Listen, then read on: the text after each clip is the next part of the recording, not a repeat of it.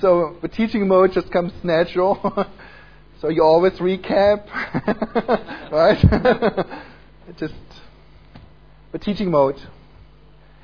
But yes, we will progress. So where is progression? And I think the first hour was, in a sense, progression too. It was not just recap, right? But I wanted to emphasize more strongly than I did yesterday.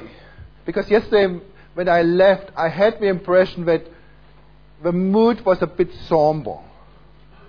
And I do understand that feeling. I do understand it very well.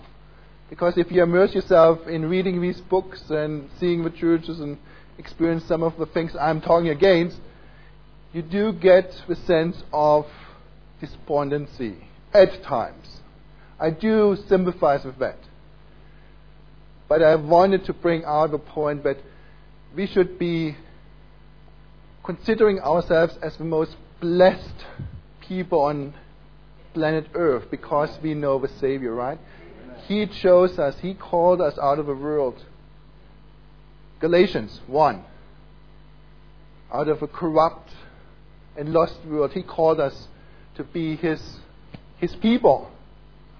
And thus we shouldn't be despondent, we shouldn't despair. And we have a wonderful message. We have the best message to proclaim which exists. I'm so blessed to be able to expand the word. There's no other work like it. We can proclaim the gospel, and it's a joy. Because we can point to a perfect Savior who can save to the uttermost. Hebrew, right? Message of Hebrew. He can save to the uttermost. He can save perfectly. I know where I'm going. Do you know it too? I hope you know it too. And if you don't, you better make sure before that day is over. You better make sure to know that you are going to heaven. And where is where is the cross? And we will progress to that point. Where's the cross? Which points, in, points us in the right direction. Let's go through these two statements in regards to what dominionism is about. Once we get through these next two slides, we will come to the point I will stress very heavily. And in some ways, I have already done some preliminary work in these two earlier sessions. Because dominionism, more than anything else, is correct, characterized by bypassing the cross. We will come to that slide once we go through the next two ones, two slides.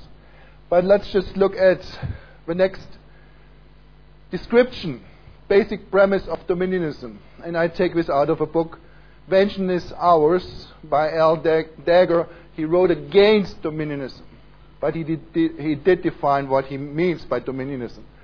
And this is my resource. The basic premise of dominion theology is that when Adam sinned, not only did man lose dominion over the earth, but God also lost control of the earth to Satan. Okay, once again, a red flag should go up all over the place in our circle, right? Why did God lose control? As I said, I did already some preliminary work. You know now where I stand. God did not lose control. Right. God still has all power in His hands, right? He's called the all powerful. Right? He did not lose control. Since that time, some say God has been on the outside looking in, searching for a covenant people who will be His extension or expression in the earth to take dominion back from Satan. According to the dominionist interpretation, this is the meaning of the Great Commission. The meaning of the Great Commission. This is what you are supposed to do. Take control away from Satan and pass it on back to God because supposedly he, he has lost control. It's your job to help God out. God has a problem. And you can help God. This is exactly what I'm saying here, or what the Dominists proclaim. You can help God out because He has the problem. And thankfully, He has you put in place so that He can get control back from Satan. Yes, it, it seems laughable to us, right? But just look down the road. I don't know where these churches are, but maybe you, you have to go and look down that road. I do not know.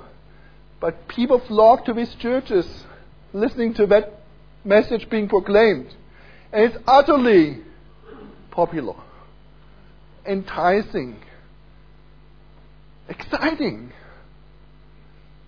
If a pastor tells you in so many words, obviously he doesn't say it using these words necessarily. He sugarcoats this, this message, right? But this is the underlying meaning of whatever he says. God must be a lucky God to have you.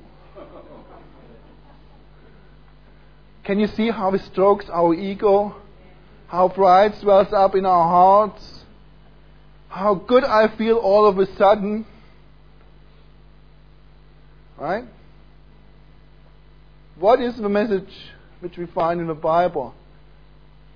He who wants to follow me, deny himself and take up your cross daily. This is the message.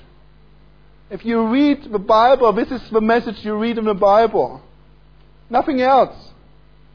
Deny yourself. Follow me, and I will make you fishers of men. It's very serious business.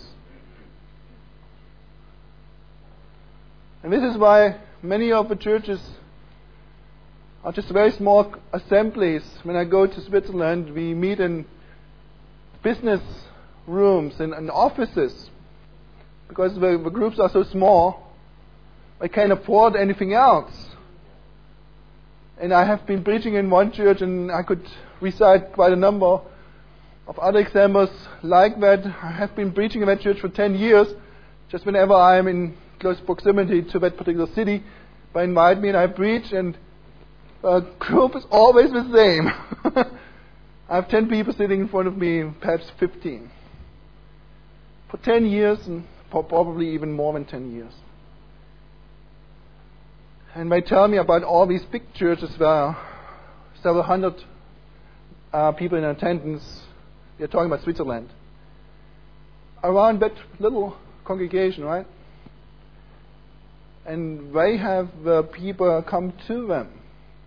And here's the reason why. Because they stroke, the pastor stroke the ego of the people in attendance. The moment you start talking about self-denial, people are flying outside, running outside, right? However, if God brings them, if the Spirit of God convicts us,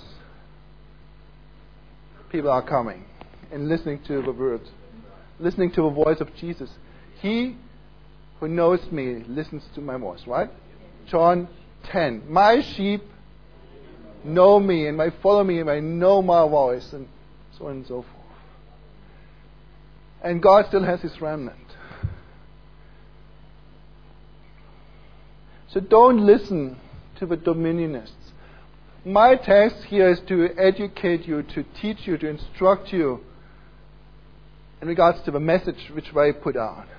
So the moment you hear it, a red flag should go up, right? This is my task. And once you know the basic message, it's very, very, very easy to pick up on that message. The moment you know it.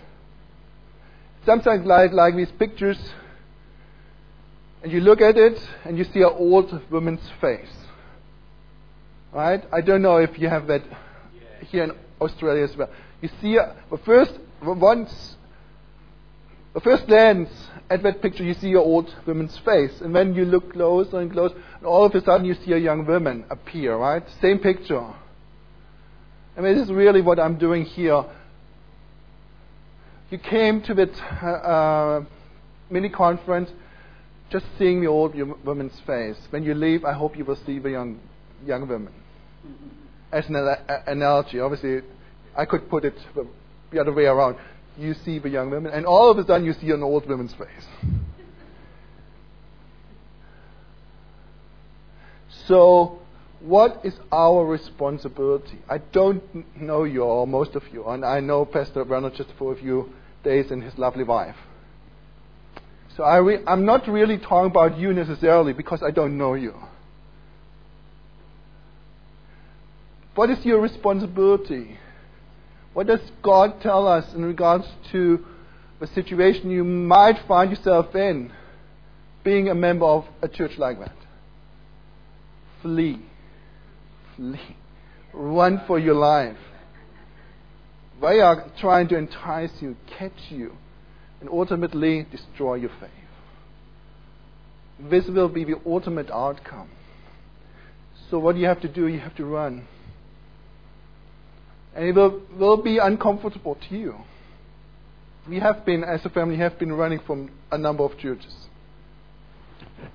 Even a church I was pastor of. Right? You run and you lose your income. But you have to. Well, I, I was asked to be a pastor of a, as I was told, most conservative Baptist church in town. And that city in Germany has quite a number of other Baptist churches. Has the most Baptists in one city in all of Germany, proportionately speaking. and I was called to be the pastor of the oldest, most established, as I was told, the most conservative Baptist church in town. Existed for more than 100 years. They had just celebrated their 100th, 100th year anniversary. And when I arrived, an old man came up to me, whispering in my ear, You know what's going to happen here. They will tell you what you have to preach. Right? Don't give in. That's all he said. And he disappeared. I was a bit naive. This was my first church. So I was thinking, well, all I want to do is to preach from a Bible. That's all I want to do. I don't want to do anything else, right? I don't get any problems doing that. If I, this is my desire, this is my goal, my objective here. If I do all, if I just do that, no one will object. so I thought, right, being naive, being still a bit of on the young side, huh? no experience. Well, it didn't take long. The first week was not yet over. I'm not lying. The first my first week was not over. We had not yet unpacked our suitcases.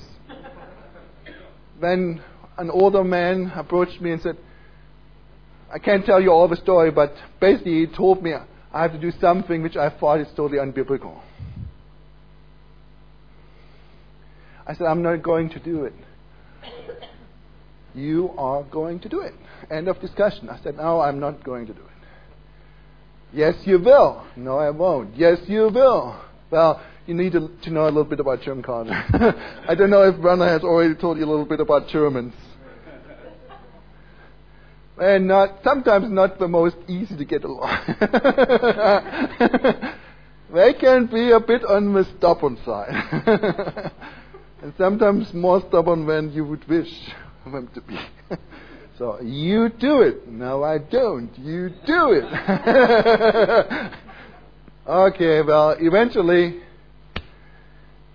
they said they called all the elders in. Okay, the whole cavalry came in. And all of them said, Yes, you do. No, I don't. And then that head elder was just, I still see the dark red color in his face.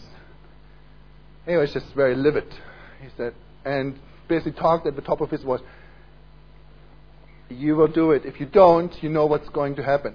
We will make hell on earth for you.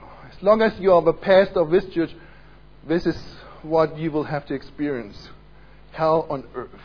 My first week was not yet over. I said, I don't. Okay. He kept his word. And they were pretty nasty. Well, what they didn't tell me before I accepted that pastoral position, what they didn't tell me was that they had already called in an architect uh, who drew the plans for a new church building, a glass cathedral.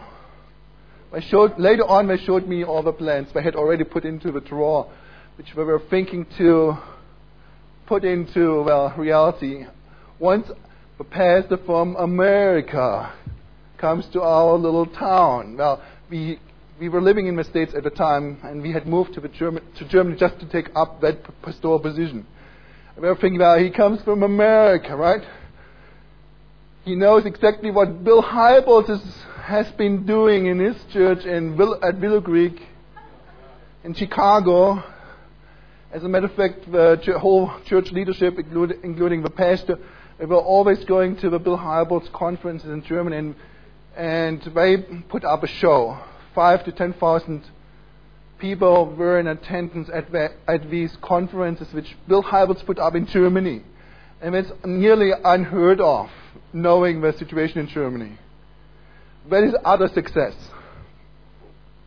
And yes, they were going to, that, to these uh, conferences, and imbibing everything they heard, buying all the books, and then envisioning that they would build a glass cathedral with a nice tower and whatever else is necessary to bring the people into the church, right? And now they hired a pastor from America who had just arrived and he needs he knows, right?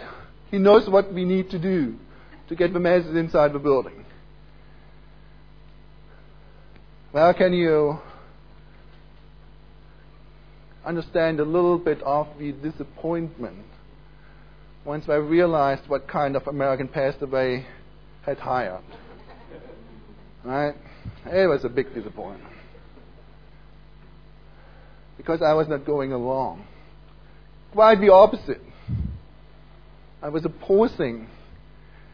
Well, the way how they enticed me, how they got me in, was okay, here we have a list of priorities. You want the new pastor to fulfill. Our old pastor had only one message, and he preached that one message every Sunday for 10 years.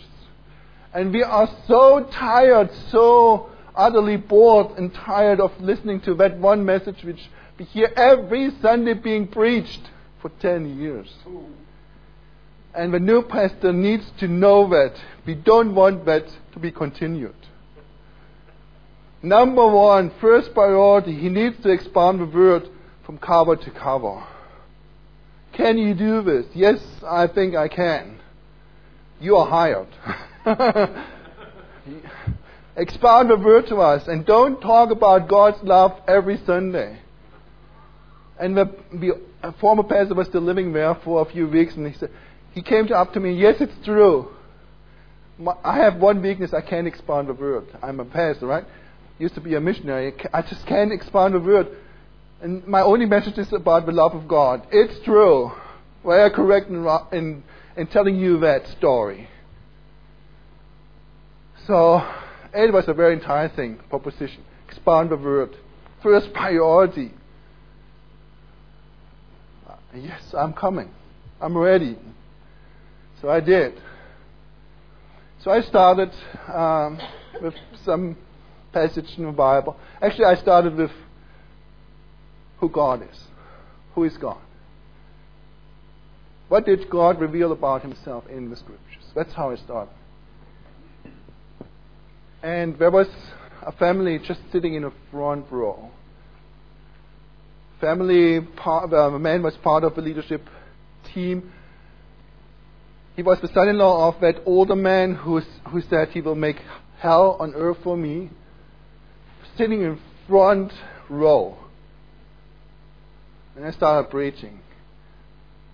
A few Sundays later, they sat in the second row. hey, you probably know how we are. it was a okay. You have to envision the, the it was a chapel, a long, stretched, narrow chapel, lots of rows. And eventually they ended up on the last row. I'm not making this up. That is, that is the whole truth of the matter. They ended up on the last row. And when they realized they can't move further back, they stopped coming.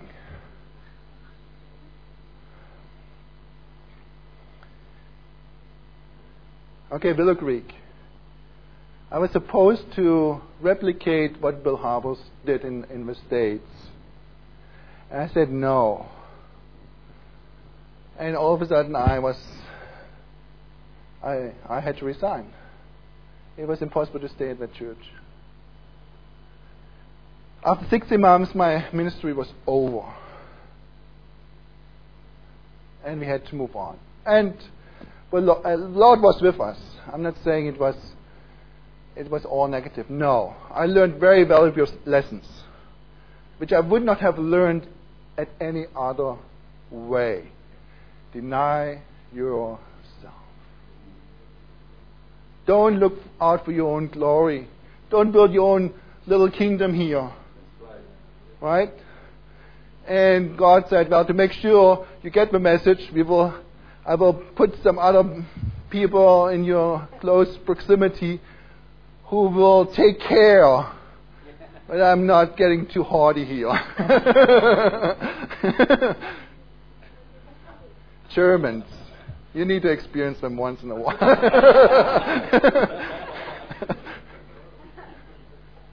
well, special breeds.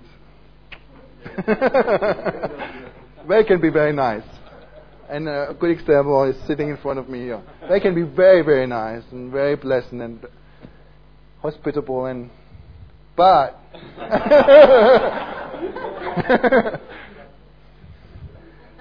okay, we are not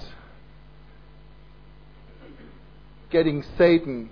Uh, we are not snatching control away from Satan and pass it back to God. We are not.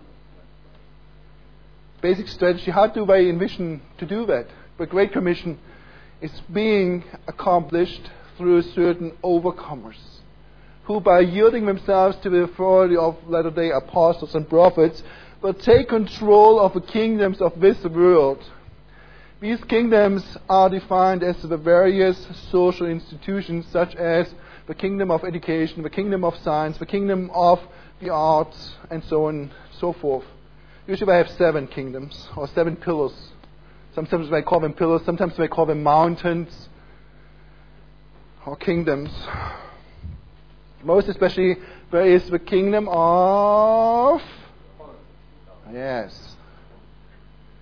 So this is the great commission. And again we are replicating certain things i already said and we are deepening your understanding. We are telling more details about it. That's your task. This is what you need to do. You need to get busy. You need to become a politician or you need to become a, a head educator at, a, at the local university or you need to become a famous artist, usually musicians, right? You need to, be, to get into the field of science and technology.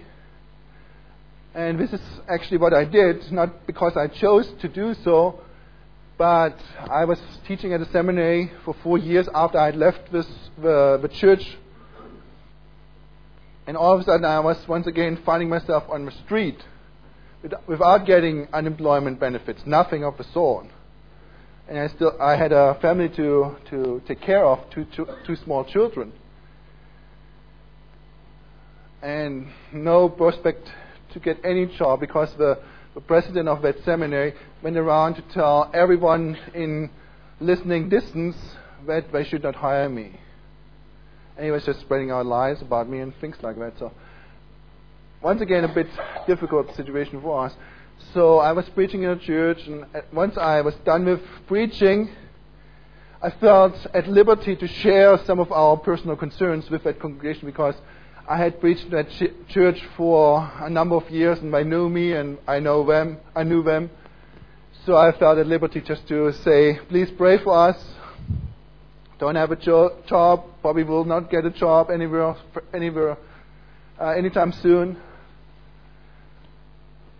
And it's, it's a bit rough going right now for us. So I just stepped down, and a man approached me. He said, I have a job for you. Do you want to become a senior scientist at the University Hospital of Basel?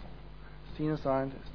I will hire you. I'm the head physician, the head cardiologist at the University Hospital of Basel. Basel is a large city in Switzerland.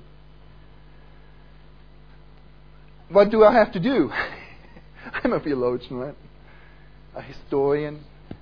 Well, you have to look into the ethics of nanotechnology.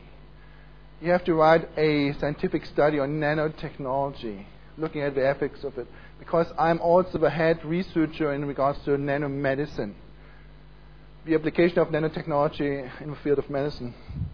And I cannot do everything. I'm a dedicated Christian, so I need to know the ethical aspects of it what I should approve and what I should not support as a Christian. And I don't have the time to look into it. Would you take up that uh, task, that duty? And I will hire you. I said to him, Well, this is the very first time I hear the term nanotechnology mentioned. I had, had never heard that term before in my whole life. I don't know anything about it. he said, Oh, don't worry about it. Hardly anyone in the world knows about that anyway, so you're in good company.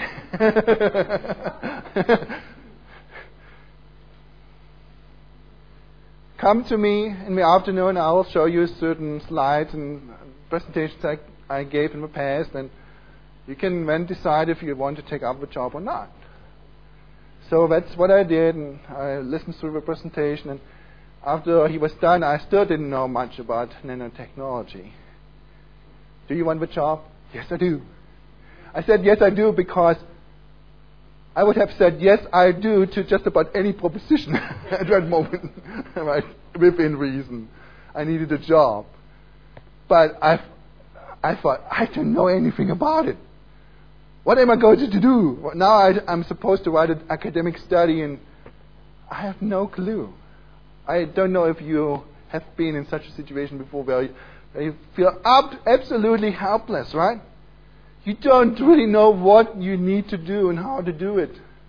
And yet you are asked to do something you feel totally uncomfortable with. Well, he said, okay, here's the idea. He will leave me all to myself. I can do whatever I want to. The only stipulation, the only rule I have to follow is I have to do, I have to pres- prescribe or describe whatever I describe or write about from a Christian perspective. At a secular state university. Oh my. I can't understand that situation because I had I had studied theology at secular universities and and they are out to get you if you are a dedicated Christian. If they could, they could, they would cut off your head. And all of a sudden, someone told me, whatever I do has to be based on the Christian worldview. This is a blessing in and of itself. I don't know if you really can appreciate that, but it is wonderful. Just start reading the books and then you will have to hand in a, a, a thesis proposal. And whatever you come up with, I will agree to. Uh, if you have been in a higher academic, once again, this is not something uh, ordinary, normal. once again, the professors try to make life as difficult for you as possible. So, okay, I started reading reading books, and all of a sudden, it didn't take me very long. All of a sudden, a light bulb went on in my head, and I thought, I know far more about nanotechnology than I ever would have imagined. I know the story due to my previous studies. And I, I can't go into the details why I had that uh, awareness all of a sudden, but I did all of a sudden I realized behind nanotechnology is a religion. A religion. It has nothing to do necessarily with technology or science. It's a religion. And I'm very well capable of dealing with religions, assessing a religious worldview. based on my Christian understanding of Christianity. I can deal with religions. And the religion I thought was lurking or was looking me in the face doing that study on nanotechnology was alchemy. Alchemy. So I, I handed in my proposal to that head physician. I said, I think it's alchemy. He looked at me straight into the face and said, Are you serious? We have left alchemy behind us in the Middle Ages. It cannot be. That's utterly impossible. I'm most skeptical in regards to that thesis. Are you sure you are? Uh, are you sure in regards to that thesis proposal? I said, I'm, I am as, as much as I can. I am sure. He said, okay, you have to give me proof. You have to substantiate that thesis before I will allow you to proceed. You have to give me evidence, right? I mean, that's, that's understandable. That's, uh, that is uh, what needs to be done. Okay, um, what do I do now? okay, well, that was my general impression in regards to it, but now I have to, I had to produce the goods. And the goods had to be good. Uh, all of a sudden, I received an email message from the University of South Carolina. Remember, I was living in Switzerland. University of South Carolina in Columbia, South Carolina, asking me to write a scientific paper which they would publish in their academic journal on the ethics of nanomedicine. And the University of South Carolina is known for its department which looks at the ethics of nanotechnology. About 40 professors and scientists engaged in that particular institute. And all of a sudden, they asked me to write a scientific paper, an essay on nanotechnology, bringing out the fact that behind nano- nanotechnology is alchemy. To the day, I don't know why they picked me. Because I didn't tell anyone else, apart from that one head physician, that this was my understanding of it. And I asked that head physician, Did you pass on my name to the University of South Carolina? No, he didn't. So to the day, I do not know how they got a hold of my name, how they got a hold of my email address, and, and why they asked me, why they picked me. But, but, but they did. And that was one piece of evidence I put on the desk of that head physician. I said, look at this. Well, to, again, to cut a long story short, he eventually he said, I'm utterly convinced. I was totally skeptical. Totally skeptical about it. Now I'm utterly convinced that my thesis proposal was correct. And eventually I ended up at the University of South Carolina I gave my paper on nanotechnology being based on alchemy being really a new religion in the making, taking its clues from very old religion, old pagan religion. Okay, the main thesis, if you don't know about alchemy, my main thesis of alchemy is humans getting together, putting their wits together to make themselves immortal by human ingenuity and technology, making themselves immortal. And this is exactly what is behind nanotechnology. So I was giving my paper. My expectation was the whole room was filled with professors and doctors, and most of them atheists, of what I knew about them. my expectation was the rotten t- tomatoes would fly soon through the air and I have the dog and so on and so forth. Well, I was done and the whole room clapped. That taught me something in regards to the scientific community. Most of them know what they are doing, and most of them know they are engaged in a religious enterprise. as scientists and technicians, a religious enterprise. Now, I still needed to do my homework, my study in regards to alchemy and, and how all these uh, pieces fit together, okay? I was just starting out to do research and writing. At the very same conference, there were two men who were the organizers, and I had met both of them a few months earlier in private in a private room. Uh, it was a restaurant, and I was speaking with both of them privately. Both of them claimed to be Christians, dedicated Christians. But the more I listened to one of them, he was a professor of philosophy at the University of South Carolina. The more I listened to that one philosopher, the more I felt uneasy in regards to his Christian testimony. And once again, I could give you uh, some hints why I felt that way, but I just try once again hit on the main notes only. Well, a few months later, I appeared at that conference, gave my paper, and then I just wanted to listen to his presentation, just to understand where he's coming from, what his perspective was on nanotechnology. Right? I was thinking it's a religion, and that was confirmed. Now I wanted to listen to him to see if his Christian his, his claim to be a Christian would be true. If it would be true, my expectation was that he would talk against nanotechnology, right? If it's a non Christian religion, if you're truly dedicated to Christ, you would try to bring out the non Christian aspects of it.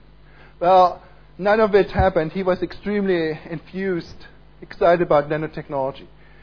And the term he used repeatedly a term he also used as the main premise of his whole presentation was general systems theory.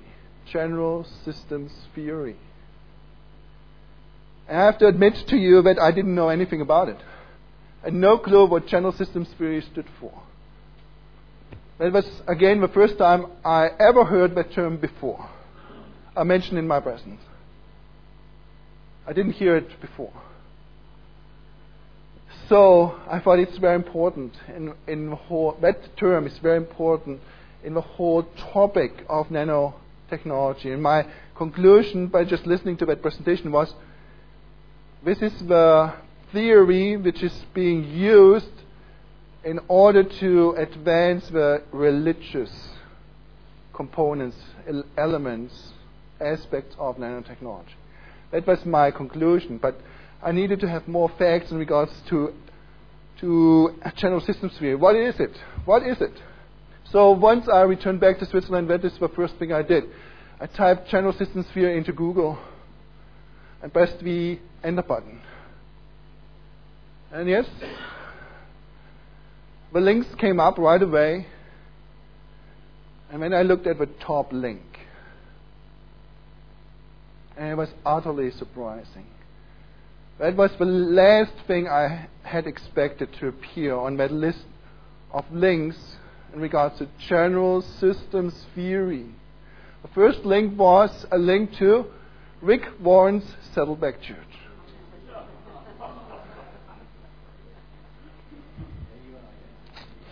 And I thought, okay,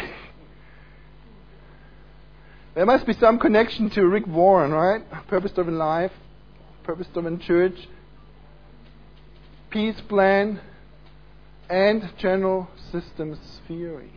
And it didn't take me very long to discover the, truth behind that. And the truth behind that was that everything Rick Warren does is based on general systems theory. Everything. This means also that just about nothing is based on this book. Right? Just about nothing. The words he uses, the Christian words, the Christian vocabulary he uses are empty shells, hiding the true reality behind these empty shells. It has nothing. Let me repeat this. It has nothing to do with Christianity. Nothing whatsoever. It has everything to do with general systems theory. Now you, know, you need to know what general system theory is, right?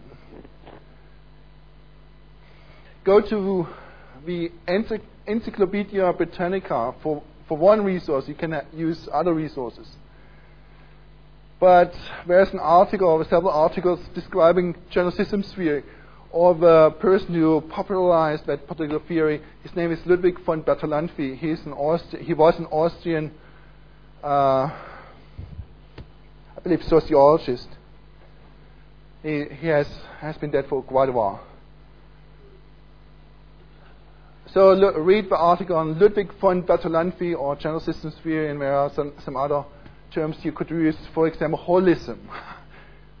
and obviously, you should think back of what I said in the, in the other hour.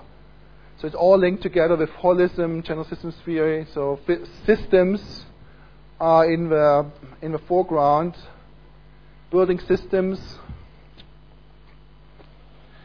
And it didn't take me very long just to read these articles in the Encyclopedia Britannica to hit on the point that that theory, even though Bertalanffy developed it further in the early part of the 20th century, that theory had its roots in the esoteric scene of Germany in the latter part of the 19th century.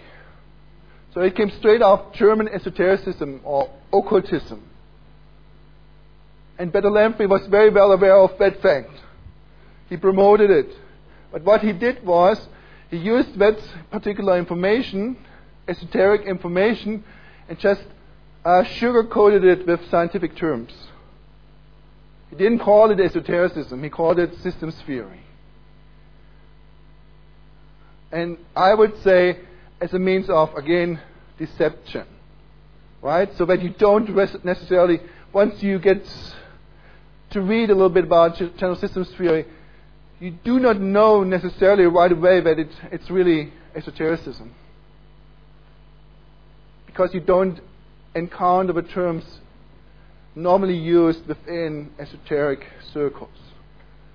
Nonetheless, it's the same idea, or the same ideas are being promoted using scientific language to do so. And it's real. You can go to these articles. I can point you to these articles. It's not something I make up. Okay? So, having, having received that knowledge that general systems theory came straight out of the esoteric scene of Germany of the latter part of the 19th century. And knowing now that whatever Rick Warren does is based on general systems theory. Conclusion is really easy to make, right? Anyone can make that conclusion in regards to what is behind the purpose driven life. Right? It is deception on, on such a massive scale. And so many churches have bought into it. Uh, 40 days of purpose. How many churches have gone through that program, right? And how many millions of copies were sold of a purpose driven life? Well, uh, Rick Warren always claimed that his book was sold more, has more, has sold more copies than any other book apart from the Bible. I, don't, I, I doubt that this is true, but that was his claim. But we do know that millions upon millions upon millions of copies were bought and, and read and devoured and, and followed through and put into practice. So it is real. It's not biblical truth. Just the very opposite. Just the very opposite of and God had to take me around the world, literally, to discover that fact, right? Uh, I was not prepared to encounter that. I had no prior knowledge that this would be the outcome of my trip to South Carolina. I was just following one step after another, and God led me into these different situations, right? Starting with getting fired at the seminary to put me onto that road to educate me first and foremost so that I could be a, a help to others eventually. Well, one led, one thing led to the other. Now all of a sudden I knew what was behind Rick Warren. So I looked into it more deeply. I analyzed his book and, and tried to understand who mentored him. And the person who mentored him was Peter Drucker. Peter Drucker.